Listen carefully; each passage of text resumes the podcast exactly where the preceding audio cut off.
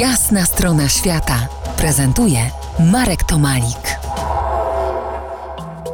Po jasnej stronie świata Michał Jurecki, historyk kultury badający pogranicza Europy Środkowej i Wschodniej.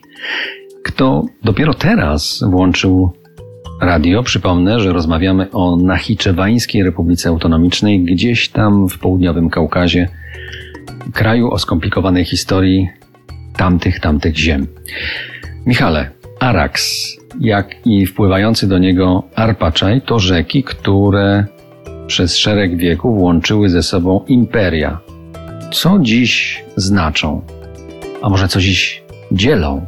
Tak, są wielkim obecnie symbolem podziału, który nastał już niemalże 100 y, lat temu. W 1921 roku w tym odcinku frontu zakończyła się pierwsza wojna światowa i podpisany został pokój w Karsie pomiędzy Związkiem Radzieckim a, a już odrodzonym odrodzoną Republiką Turecką.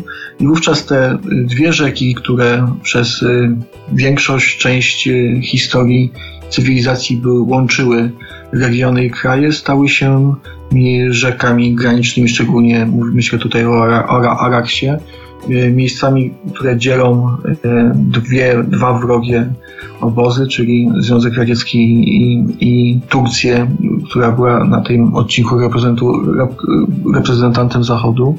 Ten podział jest na tyle interesujący, aczkolwiek bardzo e, szczególnie dla Ormian tragiczny, że po stronie tureckiej znajduje się bardzo wiele miejsc preważnych e, dla Ormian. Tu wymienić szczególnie e, niezwykle ważne miasto z czasów Królestwa Ormiańskiego, czyli Ani, oraz oczywiście Świętą Górę Ararat, który również e, dzięki temu przebiegowi granicy e, została, można powiedzieć, e, w Turcji.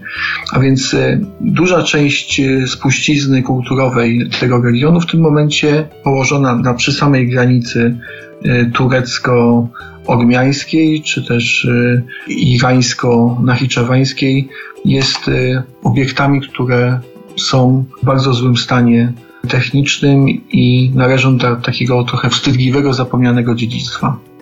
Na zakończenie powiedz nam, y, co ciebie tam zagnało czy, i czy tam można poruszać się y, swobodnie?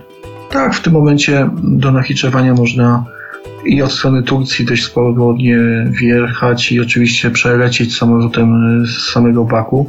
Nachiczewan jest częścią większej układanki y, krajów Zakaukazia. Interesuje mnie Gruzja, Armenia, Azerbejdżan i bez Nachiczewanu ten obraz nie byłby pełny.